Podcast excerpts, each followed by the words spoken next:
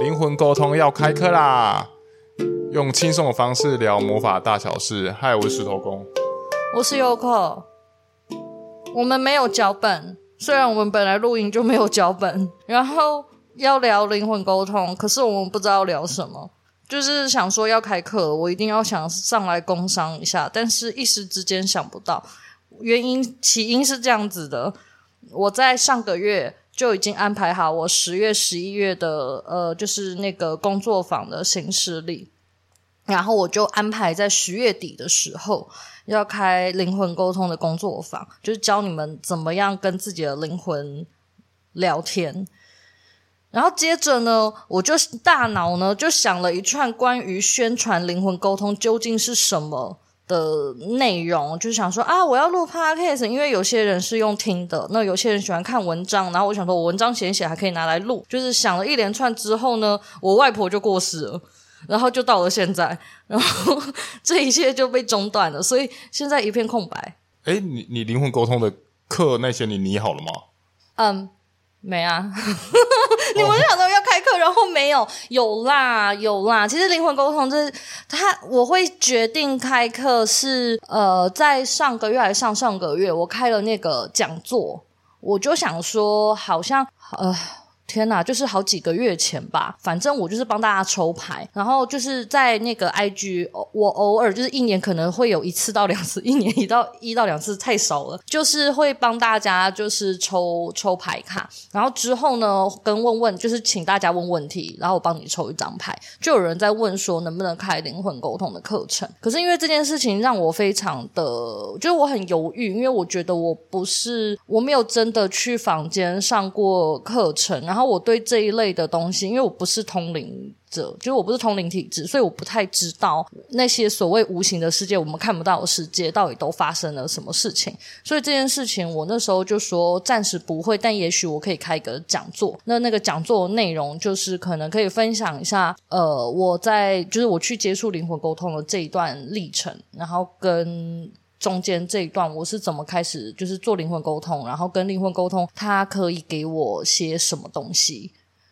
以及我最后是带大家冥想，然后尝试跟自己的灵魂对话，然后开我开了两场，两场的反应就是回想，我应该都蛮不错的啦，对，就是感觉还算 OK，所以我就我就想说，那时候没有想要开课是。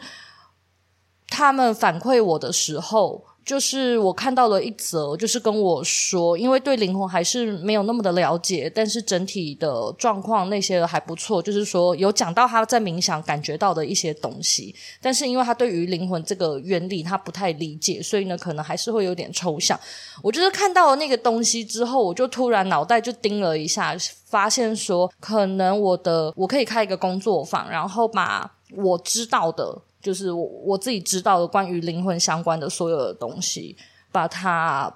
条列式的把它编写出来，然后跟可能在这个过程中你会遇到的问题，然后跟你们就是在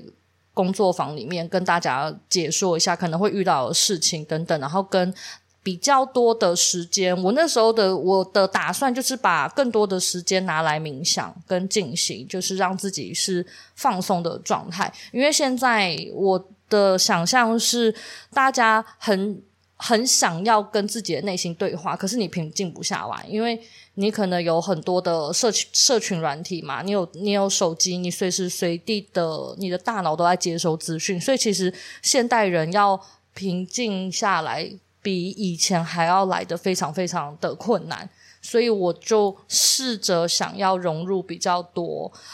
呃静态的，就是平静下来，可能会让你觉得很烦，你的大脑可能会有很多很多的讯息。可是因为你平常绝对不可能自己一个人，然后花个半个小时或一个小时，然后在那里冷静。基本上应该很难，因为你一定你的注意力会一直被吸，被各式各样的事情吸走。那不如我们透过工作坊强制你去把你的大脑放下来。我的设定是这样子，但是我课纲呃，就是我讲义还没有编。现在十月六号，然后我二十九号还有二十八号要开课啊，没有编。然后我还跟之后，因为我是打算两个人就开课，因为我想要让他的呃，就是这个时间呢，给你们比较多的，因为人越多越杂，然后大家要分享时间就越长。可是我希望大家步调可以慢一点，所以我想说人少一点一起开课，然后也会比较有安全的感觉。那如果你们想要就是工作坊的时间搭配不上，你也可以去约朋友，还是你自己线上约，然后来跟我敲时间开课啊。就有人就是来自高雄的，来自高雄的 Tina，他揪了一团啊，我跟他说不要太早，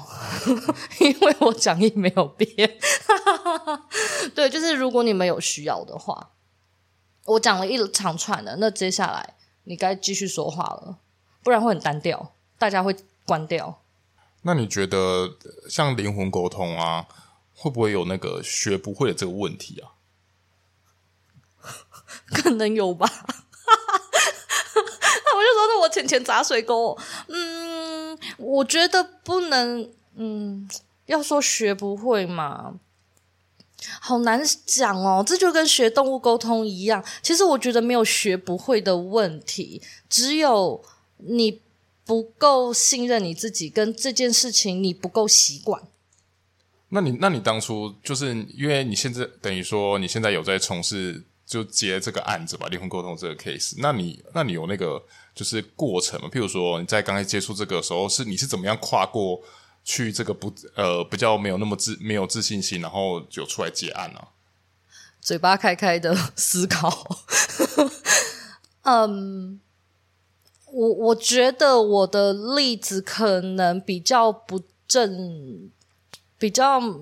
不走在正轨上面，因为灵魂沟通跟动物沟通其实是对我来说它是一样的东西，只是我们沟通的呃沟通的物种不一样，就是能量体是不同的东西，就定就是锚定的东西是不一样的，但是他们的管道是相同的，所以在。动物沟通上遇到的问题，跟在灵魂沟通上遇到的问题，我觉得他们基本上应该是九成相近。所以呢，如果你要说我怎么开始接灵魂沟通的 case 的话，可能要回到我怎么去接动物沟通的 case，因为它其实是差不多的东东。然后我自己就是一直练习，一直练习，然后就疯狂练习，练习了五十个、一百个，然后才开始收费。是这样子，然后灵魂沟通的话呢，呃，我前面我最害怕的是，我其实我自己最恐惧的就是那个问跟一些比较绝对性的问题，例如说你的灵魂等级是多少，然后你的灵魂团队有谁，这种很非常非常绝对性的这种我会害怕，我就是臭，我就是臭死了，我非常怕这种很像是问你说你明天会不会死这种问题，就是。这种我都我是非常害怕的，然后我怎么克服？就是拿出灵摆，所以你们可以先去上灵摆课。我是先用灵摆，然后去做这些问题的确认。然后一开始我很多的问题，就是灵魂沟通我不是很肯定的时候，我也都用灵摆询问说，这句就是我得到的这个资讯是不是对的？嗯，其实像像我刚刚就我们就在想说，就是比起来，因为比起来，我我也会觉得说像。灵魂沟通，因为有灵摆这个工具，所以我就会觉得让自己好像有一点踏实的感觉，就会觉得想说，哦，那我我刚开始已经可以每个问题都在问过灵摆，说，哎，那东西到底是正确的与否？但是你只要看他，哦，转的东西，哎，对。是跟你想法是接收到的讯息是一致的，你就会觉得说哦，那我就更有自信。我觉得像有时候动物沟通，就是因为不会有这些灵摆这些东西，可以用啊。之后我的学生动物沟通也都拿灵摆，然后在那边转啊。大家最后都用灵摆，请你把灵摆丢掉好吗？叫大家来上课，然后之后又跟你说把灵摆丢掉。我觉得灵摆应该是一个初期你对你自己很没有信心的时候，你可以使用它的东西。但是你记得不要过度的去使用它，因为当你过度的使用它的时候，其实你全。你信任的是那颗灵摆，就不是你自己了。所以呢，你应该，你应该是这样子：你先用灵摆确定了，你就是确定了几次之后，你发现自己好像真的有那么一回事的时候，请你把灵摆丢掉，不然给我，我再把它拿去卖掉。啊，我不会给你钱，我帮你回收那些灵摆。然后呢，呃，你接下来你就可以好好的去做这些事情了。啊，反正哈错本来就是就是里面有一些错误，我觉得这是很正常的事情。你的人生哪一次有完美过吗？根本就没有，好不好？所以就是你在沟通上面，你也不用追求什么完美。不过，不过我觉得这样子在听听你那时候灵魂沟通一些许多 case 啊，就会发现说，其实我觉目前接触到的，就是很多灵魂啊，我觉得他们很多落差都蛮大的。我觉得有时候不会像说。呃，我们在接触一些像动物沟通那些狗狗、猫猫的时候，他们的想法可能就在更直观一点。虽然说有一些动物，他们蛮哲也蛮哲学的啦，但比起来，我觉得那个灵魂给人家那个个性差异就很大。比如说，有的人就一样讲，你就听到你的灵魂一样讲话很毒舌啊；又或者是他们有的就很光与爱，要不然就有的他就是你问他什么问题，他其实也都会跟你很模棱两可的话，就是他没有跟你一个很确定。但有的就会给的很确定。我觉得。灵魂就是你的好闺蜜，就是你的另外一个永远不会背叛你的好朋友。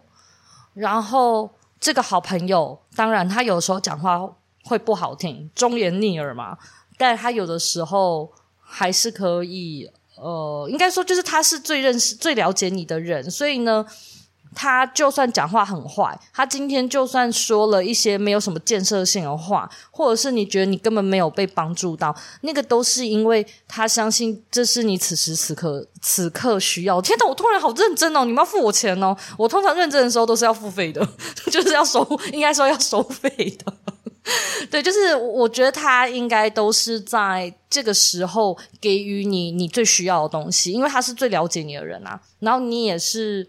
最接近哎，你就是他，他就是你啊，对，就是这样子。所以我自己会觉得，学会灵魂沟通这件事情，是为了让你更贴近你自己本身。不过，不过，我觉得，不过我有时候啊，就跟人家介绍关于灵魂沟通这件事情的时候，我都跟他，我都跟大家讲说，反正哦，再怎么样，我觉得。外，你去外面找一些，譬如说其他的占卜师，都有可能遇到一些什么相率、相性啊、频率不合的这种事情问题，而且有的人还会担忧说，哦，这个人会不会是来骗我的啊什么的？那你，但你去做灵魂沟通这件事情，你，你对，你如果去学了啊，你对对到的你是自己的灵魂，基本上就不会有什么，你自己灵魂不会骗你这件事情啊。对，你的灵魂不会骗你，但他如果骗你的话，就是你现在需要被骗。嗯，就是他不会是那种我就是怀抱着恶意。去坑你这样子，然后我就，然后我现在要吐槽，不是吐槽你泼你冷水，就是可能怀抱恶意的是那个沟通师，嗯、灵魂不会，但那个沟通师可能本身他就是个问题。应该说，就是我自己会觉得灵魂沟通这一件事情，它。你就学会，如果你能够学会跟你自己的灵魂沟通的话，是最简单的，呃，应该说是最好的、最方便的一件事情。但如果你真的觉得你没有办法这么快的信任你自己，找一个沟通师帮你帮你做沟通也不错嘛。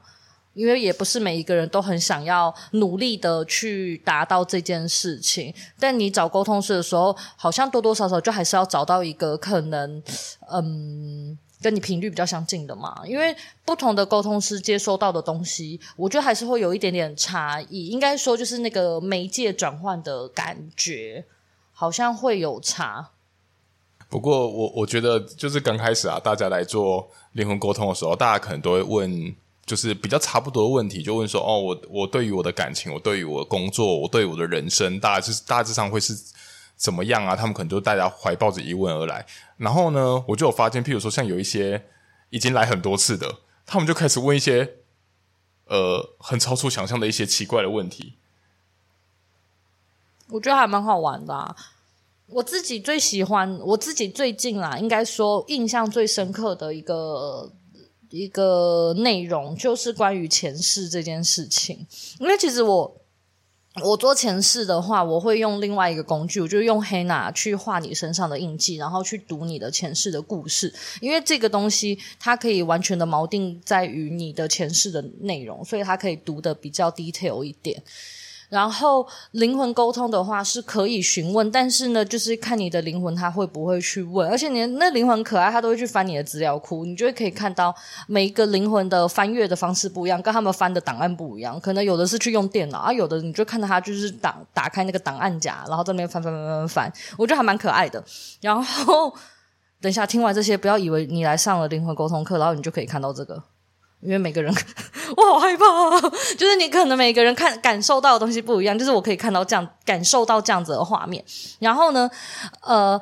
我们那时候就是有问到说，那到底为什么要有前世？就是前世这东西到底是拿来干嘛的？然后我就得到了一个资讯，现在我还不知道大家的成比例是多少，但是我之前有听到其中一个人，他就是说他的前世占了今生的他的三十三十趴。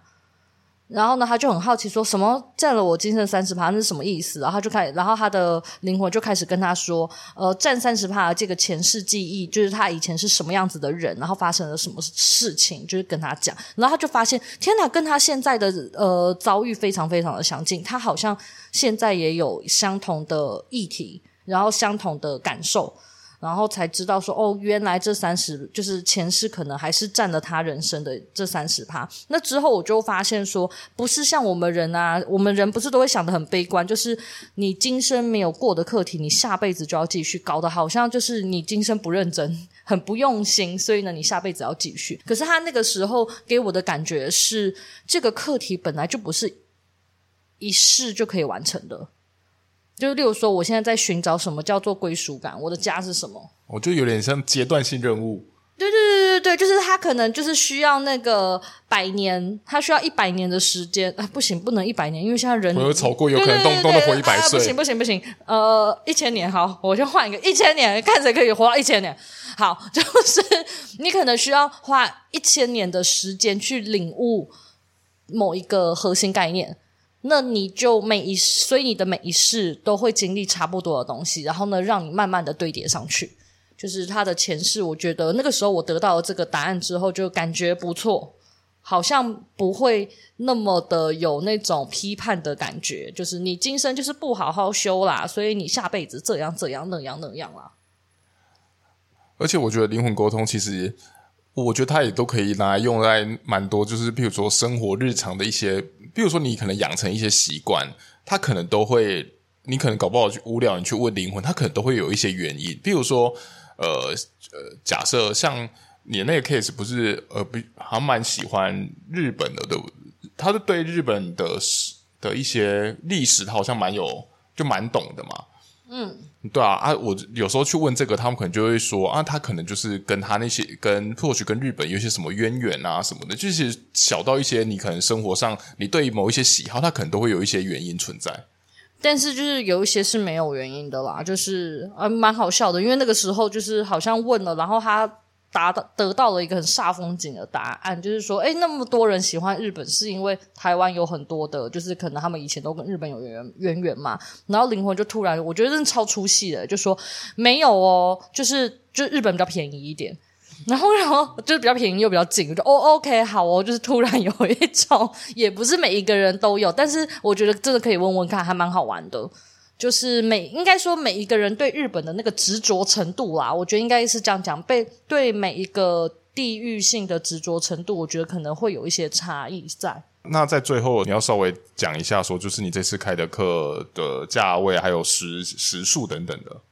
我忘记是哪一天了，你们自己 上 IG 找，我真的忘记了。反正我目前的规划是先开一天，因为我知道大家现在很忙碌，所以其实有的时候两天对大家来说，可能在时间的安排上会有一些负担。所以呢，我先安排一天，然后一天的时间我拉得比较长，我应该是拉八个小时左右，然后中间可能会有一个吃饭的时间。然后这一段时间，因为我想要把时间拉长，是让你们多次的去做进行，可是可能会有一点点疲累。那知识上面呢，就是如果你是想要满足你的大脑的话，嗯，可能这堂工作坊比较不会满足你太多大脑的求知欲，可能因为我自己又有一点唠叨，喜欢讲比较多。这种知识性的东西，所以我不太确定，因为第一次我这次才刚要开，所以这八小时我目前比较。理想的安排就是知识量稍微减少，然后呢，让大家能够练习对话的时间拉长，这是我的想象。可是因为这个比较像是在，老实说比较偏实验性质嘛，因为刚刚开，我不太确定大家的问题有多少，然后呢，呃，在练习上面会发生什么样子的事情，所以呢，我的费用也拉得比较低，好像是六六六六。我天哪，我自己都不记得，因为这是很久之前的事情了。然后，如果你是有上过我的动物沟通课的话，会折扣。然后，如果你有参加讲座的话，也会折扣。因为呃，动物沟通我会做折扣的原因，是因为例如说冥想或者是某一些概念，他们其实是有一点点相通的，所以我觉得那个费用是可以省下来，因为你有可能会是重复的去听到差不多的东西。那再来就是因为这个课有可能会改良，可是我也不想要坑大家，就是说啊，我以后改良了，然后呢，价格可能因为我价格应该会再往上调嘛，那我不会。让大家有一种可恶，我虽然花了比较低的价格，但是我有一些东西没有得到，所以呢，我应该会就是如果我真的有新增一些东西的话，我们可以考虑之后一起线上再开一两个小时的课程，还是说我可以再让大家例例如说一起线上做静心练习等等的，总之就是不会让你们觉得说我现在。花这个钱，然后我得到的东西没有未来来得多，就是我自己安排是这样，要不然我良心会过意不去。那费用以后会调涨，那调涨的时机点应该就会是以今年年底，就是二零二四年，我就会往上调。那上课的时数或者是安排等等，我不确定未来会不会更动。总之，现在的话应该都会是开一天，然后八个小时。然后我会安排一些作业给大家，那作业你可做可不做，随便你，就是你开心就好了。但是我本人还是会鼓励，能的话最好做作业。如果你真的很想要学会这个技能的话，我觉得做作业可能对你来说会比较好一些。就这样。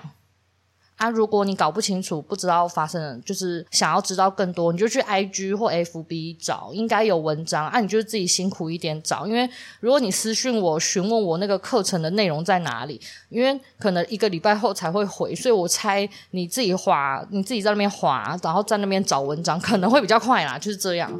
好，那我们今天就到这边啦，拜拜。